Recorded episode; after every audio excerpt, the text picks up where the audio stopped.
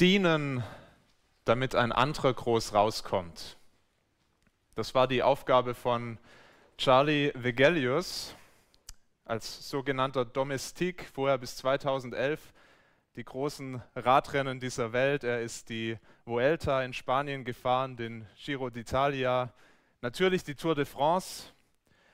Domestik, das heißt Dienstbote, und wer diese Rolle innehat im Radsport, der strampelt sich ab wie alle anderen, aber nicht für sich selber, sondern für den Star, für den Kapitän des Teams.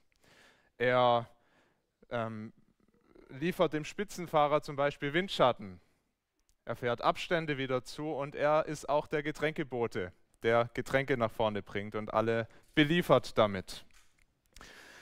Der Dienst, der wird in der Regel nicht gut bezahlt. Das kommt noch dazu. Du fährst für jemand anders und wirst noch nicht mal gut bezahlt.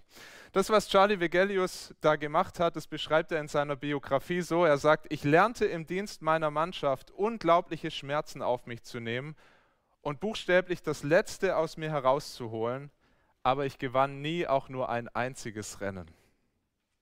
Er war nicht der Star, er war der Wegbereiter für den Star.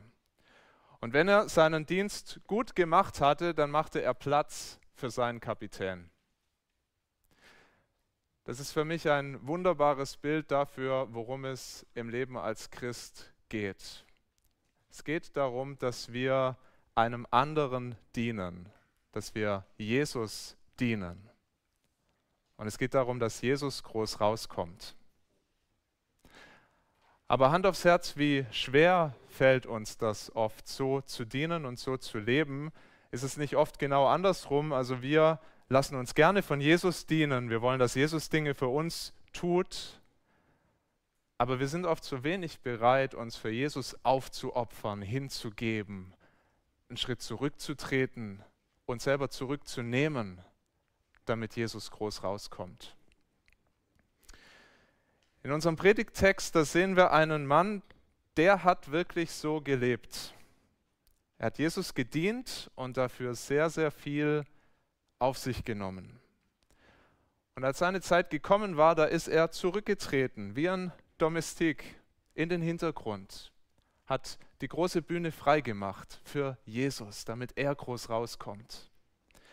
Der Mann war Johannes der Täufer, und was er vor 2000 Jahren über Jesus erkannt hat, das darf uns heute hier helfen, besser zu verstehen, wer Jesus ist, wie er ist, um unser Leben dann mit derselben Gesinnung zu leben wie Johannes. Wir dienen Jesus, damit er groß rauskommt. Ich möchte uns diesen Abschnitt lesen. Wir finden ihn in Johannes 3, die Verse 22 bis 36.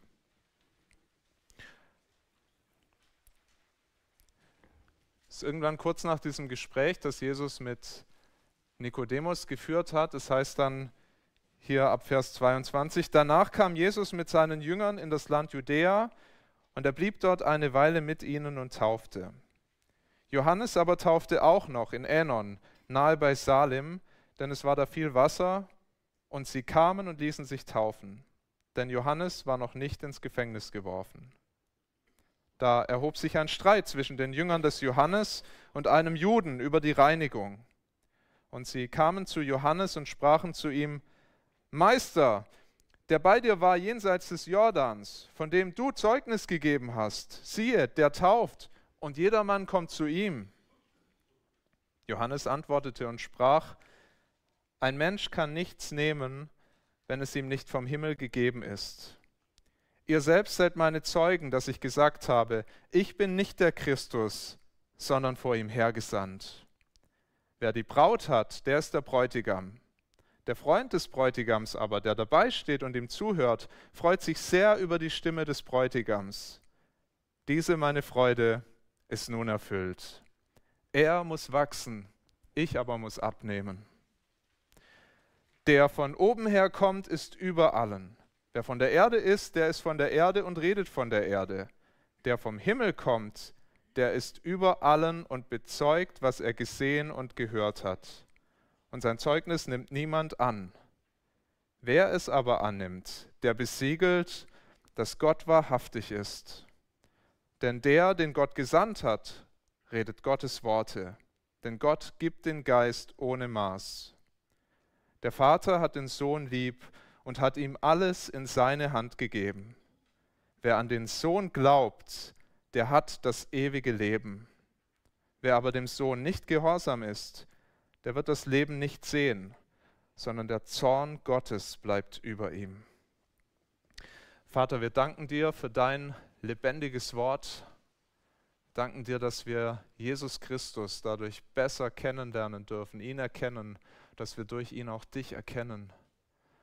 Und wir beten so sehr, dass wir verstehen, wie mächtig Jesus ist, wie wahr seine Worte und dass nur er uns das ewige Leben schenken kann. Herr, hilf uns, dieses Wort zu verstehen, um ihm dann mit unserem ganzen Leben und mit ganzer Hingabe zu dienen. Amen. Am Anfang steht ein Konflikt, lesen wir in Vers 25. Die Jünger von Johannes, die stritten mit einem Juden über die Reinigung. Um was es ganz genau geht, das wissen wir hier nicht, aber der Kontext, der legt nahe, dass das irgendwas mit der Taufe zu tun hatte. Wir lesen hier davon, dass Johannes zu dieser Zeit noch getauft hat und dass auch Jesus mit seinen Jüngern unterwegs war in der gleichen Gegend und auch sie haben getauft. Und das war noch nicht die christliche Taufe, wie wir sie heute haben, wo wir auf den Namen Jesu getauft werden, in den Tod mit ihm getauft werden und wieder auferstehen mit ihm. Das ist ja das Symbol der Taufe. Wir sind mit ihm gestorben und begraben und wieder auferstanden. Diese Taufe hier war noch eine Taufe, die die Reinigung symbolisiert hat, dass wir Schuld haben, die abgewaschen werden muss. Das ist auch noch in der christlichen Taufe mit drin in diesem Bild, aber es war doch eine Vorbereitung erstmal auf das, was Jesus getan hat. Also es geht um Reinigung und die streiten miteinander um die Reinigung und sie merken dann in diesem Streitgespräch, also das hat was mit Jesus zu tun und deshalb gehe ich davon aus, wahrscheinlich ging es hier um eine Machtfrage, um, um den Konflikt, welche Taufe reinigt eigentlich besser? Die von Johannes dem Täufer oder die von Jesus? Es gibt hier wirklich einen Konkurrenzkampf und das merken wir dann auch, weil die Jünger von Johannes kommen zu Johannes und sie beschweren sich über Jesus. Das ist der erste Punkt. Die Kritik dieser Jünger ist, jeder Mann kommt zu ihm. Und das ist wirklich eine Kritik, die sie hier vorbringen. Das sehen wir gleich an der Reaktion von Johannes. Das sehen wir aber auch schon daran, wie die das vortragen, diese Jünger. Zum einen nennen sie Jesus gar nicht beim Namen. Sie sagen, der bei dir war jenseits des Jordans, von dem du Zeugnis gegeben hast. Mit anderen Worten, der Typ, den du groß rausgebracht hast, der fällt uns jetzt in den Rücken und der zieht uns hier die Leute ab und alle kommen zu ihm und bei uns geht es hier langsam aus. Wir haben niemand mehr zum Taufen. Und sie übertreiben auch mit dem, was sie sagen. Sie sagen, jeder Mann kommt zu Jesus, jeder Mann. Dabei lesen wir ja, Johannes hat auch noch getauft. Da waren auch noch Leute, aber sie merken, es gibt ja eine Verschiebung. Weg von Johannes hin zu Jesus. Und das gefällt ihnen nicht. Und sie kommen und sie sagen, da muss doch was passieren. Wenn wir das mal auf uns wirken lassen, dann ist das ganz schön erschreckend. Ihr eigener Dienst hat sie blind gemacht für Gottes Wirken an einem anderen Ort. Ja, ihr eigener Dienst hat sie blind gemacht für Gott selbst. Jesus, der Sohn Gottes, tut seinen Dienst und die Massen strömen zu ihm und sie finden das gar nicht gut sondern sie beschweren sich und sagen, das ist doch nicht gut so, wie es gerade hier läuft. Ihr Lieben, als Christen soll uns das wirklich eine Warnung sein, wie die Jünger hier damit umgehen, die Jünger von Johannes dem Täufer, weil auch wir so leicht fokussiert sein können auf unsere Gruppe, auf unsere Gemeinde, fixiert sein können, was bei uns läuft, ob bei uns die Zahlen stimmen, ob bei uns der Zulauf ist und so wenig schauen können auf das, was Gott an anderen Orten tut, in anderen Gemeinden tut, in anderen Denominationen sogar tut. Es kann uns leicht passieren, dass wir grundsätzlich das kritisch sehen, wenn andere Gruppen wachsen, wenn Gottes Reich an anderen Orten wächst, wenn Jesus woanders Nachfolger gewinnt. Der Pastor Andy Johnson, der ermutigt in einem Artikel über Erweckung zu einem Gedankenexperiment. Ich möchte das einfach mal mit euch teilen. Ich lese ein paar Sätze, die er geschrieben hat. Er sagt, stell dir mal vor, du würdest jahrelang treu und ernsthaft dafür beten, dass in deiner Nachbarschaft eine Erweckung geschieht. Und dann erhört Gott eines Tages wie aus heiterem Himmel deine Gebete auf eindrückliche Weise. Überall in deiner Stadt versammeln sich jeden Tag mehr Menschen in der Gemeinde, um die gute Nachricht aus Gottes Wort zu hören. Auf den Straßen, an den Arbeitsplätzen, in den Schulen und Universitäten verkünden vorher ängstliche Gemeindemitglieder treu die gute Nachricht. Und es dauert nicht lang, bis die Früchte sichtbar werden. Menschenleben werden grundlegend verändert. Ehen werden vor dem Scheitern gerettet. Und am allerwichtigsten, ein Feind Gottes nach dem anderen legt seine Waffen der Auflehnung gegen Gott nieder und sucht Zuflucht in seinem herrlichen und barmherzigen Sohn. Was wäre, wenn alle diese Dinge in deiner Stadt direkt vor deinen Augen geschehen würden? Doch nicht bei dir, sondern in der Nachbargemeinde ein paar Straßen weiter. Und dann sagt Andy Johnson, ich denke, dass wir alle genau wissen, wie wir darauf reagieren sollten. Und doch ist es sehr wahrscheinlich, dass uns die Worte des Dankes und der Freude nur schwer über die Lippen kommen. Konkurrenzdenken. Ihr Lieben, lasst uns wirklich darauf achten, wie wir auf Gottes Werk in anderen Gemeinden schauen und wie wir darüber reden und ich habe es mir überlegt, aber ich habe gedacht, ich mache es einfach mal ganz konkret. Wie denken und wie reden wir zum Beispiel über unsere Geschwister hier in München im ICF? Eine große Gemeinde, die hier groß ist, die auch in anderen Städten groß ist, die wächst. Manche sagen, das ist ja nur Transfer. Es ist auch Transfer, da kommen auch Leute aus anderen Gemeinden.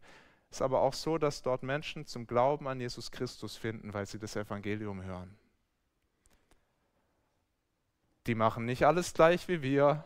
Ganz bestimmt nicht. Und auch aus Überzeugung machen die manches anders. Die sind auch theologisch an manchen Punkten anders als wir. Aber der Punkt ist, sie verkünden auch das Evangelium und Menschen kommen zum rettenden Glauben. Und es kann passieren, dass man erstmal bei der Kritik ist und erstmal negativ drüber denkt und vielleicht sogar neidisch schaut auf eine Bewegung, die wächst. Aber ich möchte uns ermutigen, lasst uns drauf schauen, was tut Gott dort der Apostel Paulus sagt im Philipperbrief Kapitel 1 Vers 18, wenn nur Christus verkündigt wird auf jede Weise, es geschehe zum Vorwand oder in Wahrheit, so freue ich mich darüber. Damit will ich nicht sagen, dass es dort zum Vorwand geschieht, sondern ich möchte sagen, Paulus hat gesagt, Hauptsache Jesus wird verkündigt, Jesus wird groß gemacht, Menschen werden in die Beziehung eingeladen zu Jesus, dann freue ich mich. Und ich möchte dich fragen, und ich frage es mich auch selber, ist das deine Freude? Jesus hier verkündigt wird und ob hier die Menschen dazukommen oder woanders. Kannst du dich mitfreuen, wenn andere Gemeinden wachsen in dieser Stadt, in diesem Land, in dieser Welt? Das bringt uns zum zweiten Punkt, weil Johannes hat sich gefreut über das, was er damit erlebt hat. Er hat sich gefreut, dass er Menschen verloren hat an Jesus. Und deshalb korrigiert er das Denken seiner Jünger hier ist der zweite Punkt, die Korrektur. Er macht ihnen deutlich, es geht um Christus in den Versen 27 bis 30. Johannes der Täufer hat einen geistlichen Aufbruch miterlebt. Man kann sagen, er war das Gesicht dieser Erweckung. Die Menschenmassen, die sind zu ihm geströmt in die Wüste. Die, man hat sich das erzählt. Wisst ihr, da ist der Johannes, da müssen wir hin, den müssen wir hören. Haben seine Predigten gehört. Die haben sich von ihm taufen lassen. Manchem wäre dieser Erfolg zu Kopf gestiegen, ganz bestimmt, diese, diese Fokussierung auf, auf einen Mann, der da diesen Dienst tut. Aber Johannes ist er nicht zu Kopf gestiegen, dieser Erfolg. Weil er wusste, das war nicht sein Verdienst, dass die Leute kamen. Er wusste, das war nicht, weil er so gut gepredigt hat oder weil er so eine Gabe hatte zu taufen. Niemand taufte so toll wie Johannes. Daran lag es nicht. Nein, Gott hat das geschenkt und genau das erkennt er und das erkennt er auch an und das sagt er auch seinen Jüngern hier in Vers 27. Er sagt, ein Mensch kann nichts nehmen, wenn es ihm nicht vom Himmel gegeben ist. Ein Mensch kann nichts nehmen, wenn es ihm nicht vom Himmel gegeben ist. Gott hat ihm so viele Menschen anvertraut und zugeführt, aber mit einem Ziel. Johannes sollte sie vorbereiten auf Jesus. Johannes sollte sie führen zu Jesus. Und er sagt das hier, ich bin nicht der Christus, sondern vor ihm hergesandt. Denkt nochmal an den Domestik im Radsport. Er fährt auf der Tour de France oder wo auch immer, er fährt vorne weg vor seinem Kapitän, gibt ihm Windschatten und die Menschen jubeln am Straßenrand, die sind begeistert und auch er ist im Rampenlicht und er bekommt Aufmerksamkeit und sie jubeln. Aber der Erfolg steigt ihm nicht zu, zu Kopf und wenn er ihm zu Kopf steigt, dann ist er kein guter Domestik, wenn er dann selber den Sieg holt. Nein, im richtigen Moment schert er aus und sein Kapitän bekommt die volle Aufmerksamkeit und fährt zum Sieg. Und Johannes macht es genauso. Bereitet die Leute vor auf Christus und im richtigen Augenblick erkennt er, jetzt muss ich zur Seite treten. Alle Augen auf Christus und das ist gut so. Ich bin in meiner Bestimmung, wenn ich das mache. Er gebraucht ein anderes Bild dafür, für seine Beziehung zu Jesus. Jesus ist der Bräutigam und er, Johannes, ist der Freund des Bräutigams. Damals hat der Freund des Bräutigams eine ähnliche Funktion gehabt wie heute. Der Trauzeuge kümmert sich mit um die Vorbereitung vom Fest, organisiert manches. Er hat aber oft noch mehr gemacht als die Trauzeugen heute. Der, Bräut, äh, der, Braut, der Freund des Bräutigams, der hat die Braut dem Bräutigam zugeführt. Bei der Hochzeit hat er die Braut zum Bräutigam gebracht und hat sich gefreut, wenn er diesen Dienst dann getan hat. Sicher kein Zufall, dass Johannes genau dieses Bild für sich gebraucht und sagt, ich bin wie dieser Freund des Bräutigams, der die Braut zum Bräutigam führt. Wir haben gerade diese Worte aus Jesaja 54 gelesen und wir sehen das an anderer Stelle auch im Alten Testament immer mal wieder, dass Gott sich selber als mit einem Mann vergleicht, der seine Braut zu sich holt. Das ist ein Motiv, was sich durch die Bibel zieht wie ein roter Faden bis in die Offenbarung, ins letzte Buch der Bibel wo wir lesen von einer großen Hochzeit am Ende dieser Weltzeit, wo das Lamm Gottes, Jesus selbst, eine Hochzeit feiert mit seiner Braut, mit der Gemeinde, mit allen Christen. Johannes hatte eine ganz besondere Aufgabe, eine ganz besondere Verantwortung. Er hat angefangen, diese Braut Christi zu sammeln, Menschen zu ihm zu bringen, Menschen auf diese Hochzeit vorzubereiten. Und deshalb hat er seine Jünger nicht an sich selber gebunden, sondern an Jesus. Er ließ sie mit Jesus gehen und zwar nicht grummelnd. Das hat ihm keine Probleme bereitet, sondern er hat sie ganz fröhlich ziehen lassen, weil er wusste, so soll das sein, so ist es richtig, genau so, nicht anders. Darum geht's. Es lief nach Plan und er bringt es auf diese wunderbare Formel. Er sagt, er muss wachsen, ich aber muss abnehmen. Der Einfluss von Jesus, der muss wachsen, der muss zunehmen. Ich aber muss abnehmen. Trauerte keinem Menschen nach, den er an Jesus verlor. Im Gegenteil, er sagt, damit, da, da freue ich mich. Da ist meine Freude so groß wie die eines Freundes des Bräutigams, der sieht, jetzt ist die Hochzeit da. Ihr Lieben, Johannes hatte eine ganz besondere Rolle in Gottes Plan und doch unterscheidet sich unsere Berufung als Christen nicht grundlegend von dem, was Johannes da gemacht hat. Es ist auch unser Auftrag, Menschen zu Jesus zu führen. Menschen nicht an uns selber zu binden, sondern an Jesus. Das kann heißen, manchmal, dass wir Menschen loslassen müssen, wirklich gehen lassen müssen. Wir stehen vor einer neuen Gemeindegründung. Wir haben äh, vorhin schon das gehört, eine Gemeindegründung im Münchner Süden. Und ich weiß es jetzt schon, es ist wie bei jeder anderen Gemeindegründung, die wir in den letzten Jahren gemacht haben. Da werden Geschwister gehen, da werden Mitglieder gehen, die haben wir alle sehr lieb gewonnen. Die waren richtig wichtig für die Gemeinde hier vor Ort. Die haben sich eingebracht mit ihren Gaben, mit ihrer Persönlichkeit, diese Gemeinde mitgeprägt. Und die werden wir vermissen, die werde ich vermissen. Die werden hier eine Lücke reißen, wenn sie gehen. Und doch ist es gut, dass sie gehen, dass sie weiterziehen, dass wir sie loslassen, dass wir sie freisetzen, Jonathan und viele, die mitgehen, weil damit was ganz Entscheidendes passiert. Der Einfluss Gottes in dieser Stadt, der erweitert sich um eine weitere Gemeinde, in der Menschen verkündigt wird, aus Gottes Wort, wer Gott ist, wie er ist, wie er Sünder liebt, wie er immer noch Sünder ruft, wie er neues Leben schenken will ein Ort der Hoffnung, ein neuer Ort der Hoffnung in dieser Stadt, an dem Menschen an Jesus gebunden werden, Menschen Jesus zugeführt werden und in ihm ihre Erfüllung finden. Darum geht's.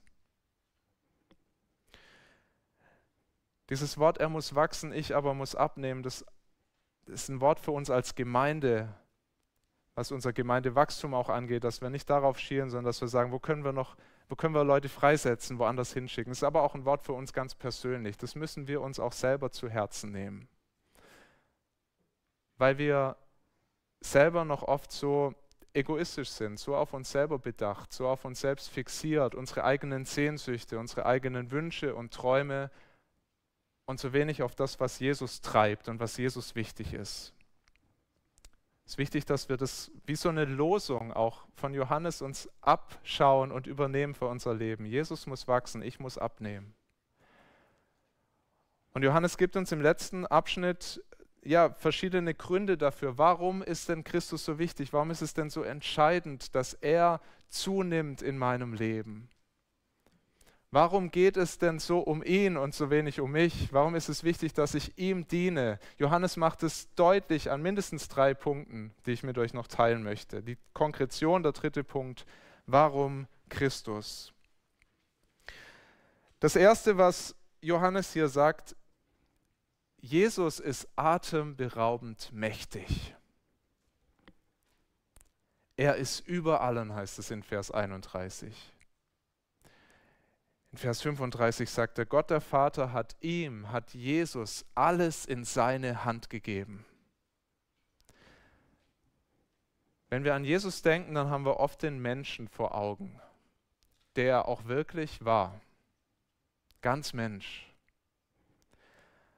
Aber Jesus ist eben so viel mehr als ein Mensch. Er ist der lebendige und der mächtige Sohn Gottes. Er regiert im Himmel und über diese ganze Welt. Er ist der Herr über jedes einzelne Lebewesen, über jeden einzelnen von uns, ob wir das anerkennen oder nicht. Jesus Christus ist der Herr. Und er ist auch der Herr der Geschichte. Er war vor Beginn der Zeit und er ist in Ewigkeit Herr. Er hat einen Plan für diese Geschichte und die Bibel entfaltet den auf fantastische Weise. Es ist atemberaubend vom Garten Eden bis zu dieser Hochzeit des Lammes mit seiner Braut der Gemeinde, wie Gott seinen Heilsplan, seine Geschichte mit den Menschen schreibt und entfaltet und vorantreibt und an der Arbeit ist. Jesus ist dieser mächtige Herr, der das tut. Wie bereitwillig folgen wir oft Chefs und Politikern, bei denen längst nicht so klar ist, ob ihre Pläne funktionieren und ob ihr Einfluss groß genug ist, um sie auch wirklich umzusetzen. Und es ist gut, dass wir ihnen gehorsam sind und dass wir uns ihnen unterordnen. Genau das sagt uns die Bibel, das sollen wir tun. Aber wie viel mehr gilt das für Jesus? Dass wir uns ihm unterordnen, uns von ihm ins Leben reinreden lassen, weil er den besten Plan hat und weil er alle Macht hat, seine Pläne umzusetzen. Das war immer so, hat sich nichts verändert bis heute. Es wird auch immer so bleiben. Johannes der Täufer, der hat seinen Dienst in der Wüste tun können, der hat Entbehrungen auf sich genommen, weil er das begriffen hat Jesus ist so mächtig. Er hat alles in der Hand. Er darf über mich verfügen, er darf mich in die Wüste schicken. Johannes hat ein ganz einfaches Leben gelebt, er hat Verfolgung erlebt, aber er wusste, er ist in seiner Bestimmung, weil er diesem mächtigen Herrn dient. Und ich möchte dich fragen, ist dir das bewusst, wie mächtig Jesus ist? Was macht das mit deinen Sorgen? Wir haben vorhin dafür gebetet, wir haben Gottes bekannt. Ja, wir haben Sorgen, Herr, wenn wir in diese Welt schauen. Aber was macht das mit deinen Sorgen, wenn du erkennst, Jesus ist wirklich der mächtige Herr. Er hat es im Griff. Was macht das mit deiner Menschenfurcht, wo du Angst hast? Ja, wie stehe ich denn da, wenn ich jemand das Evangelium weitersage, wenn ich jemand sage, ich, ich gehöre zu Jesus und ich, ich möchte dich einladen, ich möchte dich rufen, komm auch zu Jesus. Was macht das mit deiner Menschenfurcht? Wenn du weißt, Jesus hat es im Griff. Er ist der Herr über die Situation. Du kannst auch dein Gesicht verlieren vor Menschen, aber bei Gott bist du anerkannt, geliebt, gesehen. Es macht den Unterschied, ob wir erkennen, dass Jesus der mächtige Herr ist. Wir sehen noch was Zweites. Er ist nicht nur mächtig, er ist auch absolut vertrauenswürdig. Absolut vertrauenswürdig. Was er sagt, das ist wahr. Was er ankündigt, das geschieht. Macht und Ehrlichkeit, das geht in dieser Welt nicht zwingend Hand in Hand. Das lesen wir täglich in den Nachrichten, wie auch große Machthaber äh, die Geschichte vom Pferd erzählen, Lügen erzählen, Lügen und Betrügen. Macht und Ehrlichkeit geht oft in dieser Welt nicht zusammen. Bei Jesus geht es perfekt zusammen. Er ist absolut vertrauenswürdig. Er sagt uns Gottes Wort. Ja, er zeigt uns, wer Gott ist. Ohne Jesus könnten wir manches über Gott wissen. Wir hätten vielleicht manche Vorstellungen über Gott, aber es würden ganz entscheidende Puzzleteile fehlen. Wir könnten Gott nicht kennen, wie er wirklich ist, ohne Jesus. Das heißt schon ganz am Anfang des Johannesevangeliums, niemand hat Gott je gesehen. Der Eingeborene, der Gott ist und in des Vaters Schoß ist, und das ist Jesus, der hat ihn uns verkündigt. Und hier sagt Johannes jetzt, er redet Gottes Worte. Er zeigt uns zuerst, wer Gott ist, wie er ist, und dann, wenn du dich darauf einlässt, wenn du ihm vertraust, dann wirst du das merken, du kannst dich auf seine Worte verlassen. Dein ganzes Leben als Christ, auf sein Wort ist wirklich Verlass. Und das ist anders als bei so vielen anderen Worten in dieser Welt. Und wir werden zu gespammt mit Worten in dieser Welt. Alle reden auf uns ein. Das fang an mit deinem Smartphone, mit Social Media. Da erzählen dir alle möglichen Leute was über Politik und auch über Religion und alles Mögliche. Und du weißt nicht, wem kann ich vertrauen nichtchristliche Freunde, Kollegen, Bekannte, alle erzählen dir, wie kann man ein gutes Leben leben und haben ihre Idee davon.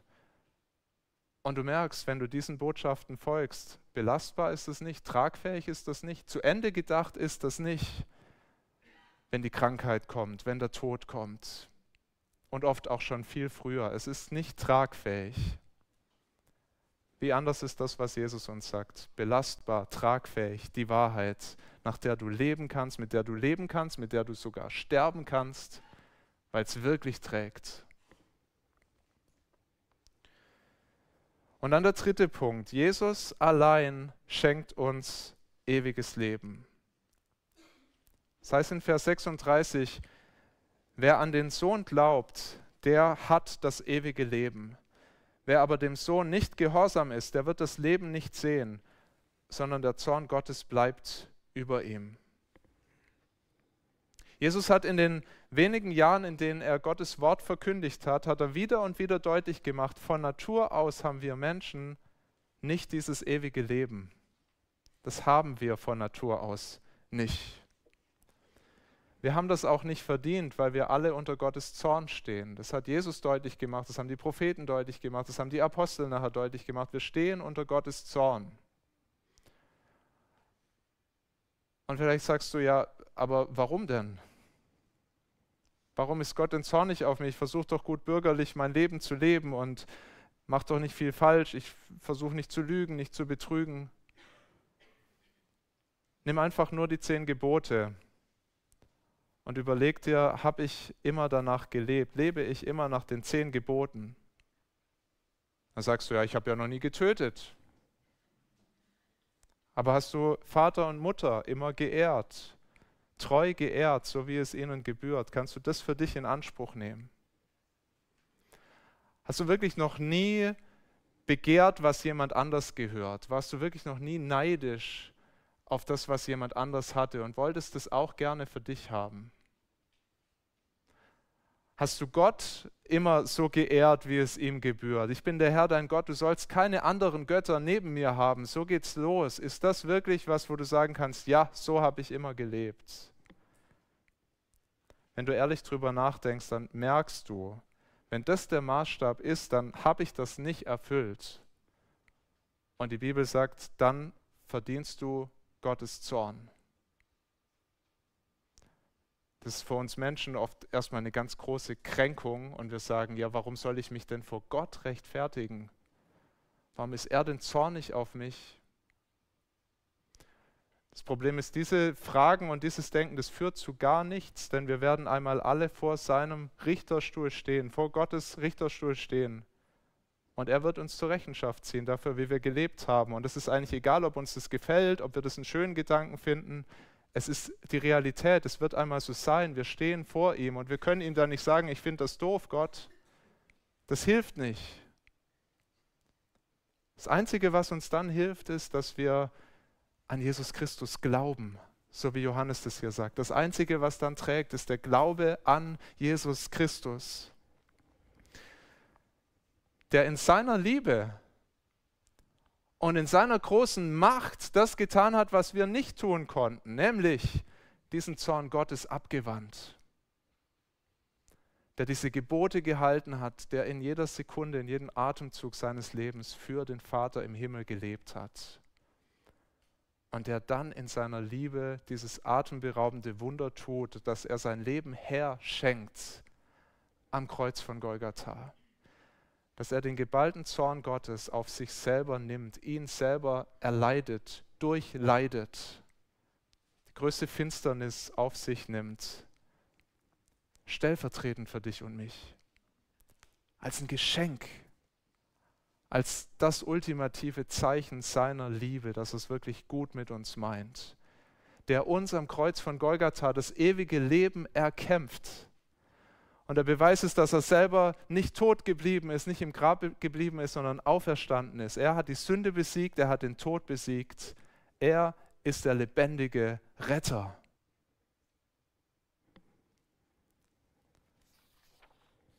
Und die Frage für uns ist, glaubst du, dass das wahr ist? Vertraust du Jesus Christus? Das ist die Frage, an der entscheidet sich die Ewigkeit. Johannes macht es hier deutlich. Daran entscheidet sich die Ewigkeit. Ein ewiges Leben mit Gott und für Gott in seiner Herrlichkeit, weil Jesus Gottes Zorn wirklich für mich getragen hat.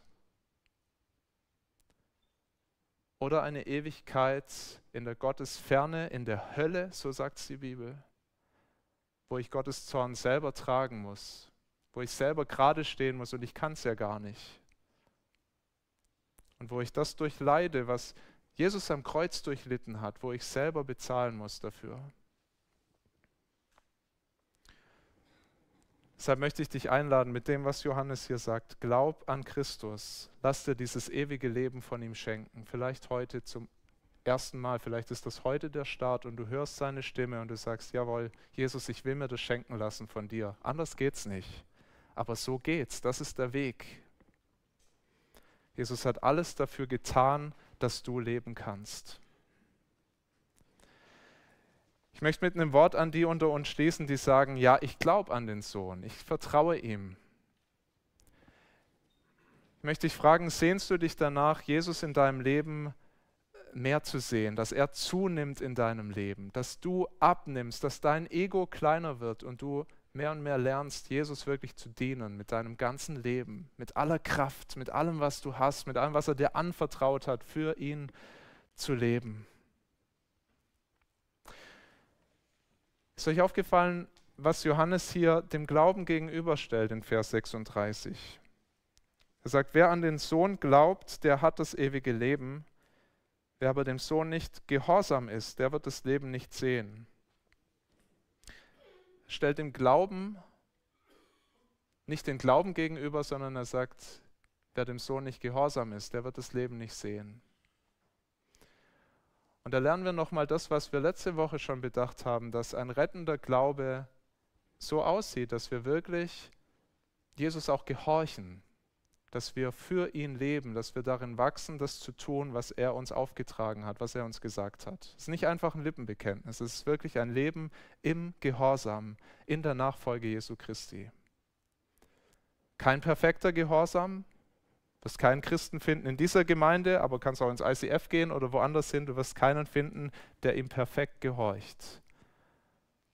Und doch ist es so, dass wir uns danach ausstrecken sollen, dass das wirklich uns antreiben soll, weil wir erkannt haben, wer Jesus ist, der mächtige Herr, der die Wahrheit spricht in unser Leben, der uns so sehr geliebt hat, dass er sein Leben hingegeben hat, um uns das ewige Leben zu erkämpfen.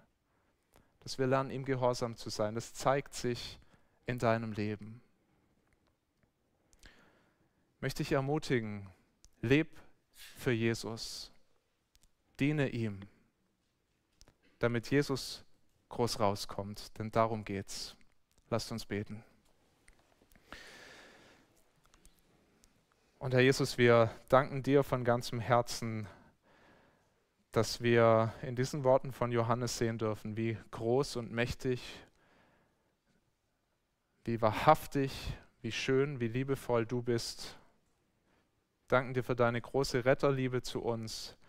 Danken dir auch für das Vorbild von Johannes, dass er die Menschen nicht an sich gebunden hat, sondern dass er das erkennen durfte. Es geht um Jesus, es geht um dich und dass er die Menschen gerne zu dir geführt hat wollen das für uns beten, dass wir wirklich mehr in dieser Gesinnung wachsen, die Johannes hatte, dass wir uns an dich hängen, Jesus, dass wir mehr das Leben, du musst wachsen, wir aber müssen abnehmen. Herr, hilf uns doch wirklich diesen Kampf gegen unser Ego, gegen unsere ja, eigenen Vorstellungen, Sehnsüchte anzugehen und mehr uns das zu ersehnen, was du willst, was dir wichtig ist und dann auch danach zu leben wollen beten, dass wir wirklich als, als deine Zeugen dann auch in dieser Welt unterwegs sein können und dass noch viele das begreifen, Herr. Nur du bist der einzige Weg zum ewigen Leben. Danke, dass du uns das schenkst. Danke, dass wir die reichsten Menschen sind auf dieser Welt, wenn wir dich haben. Und hilf uns doch nach dieser Wahrheit zu leben. Amen.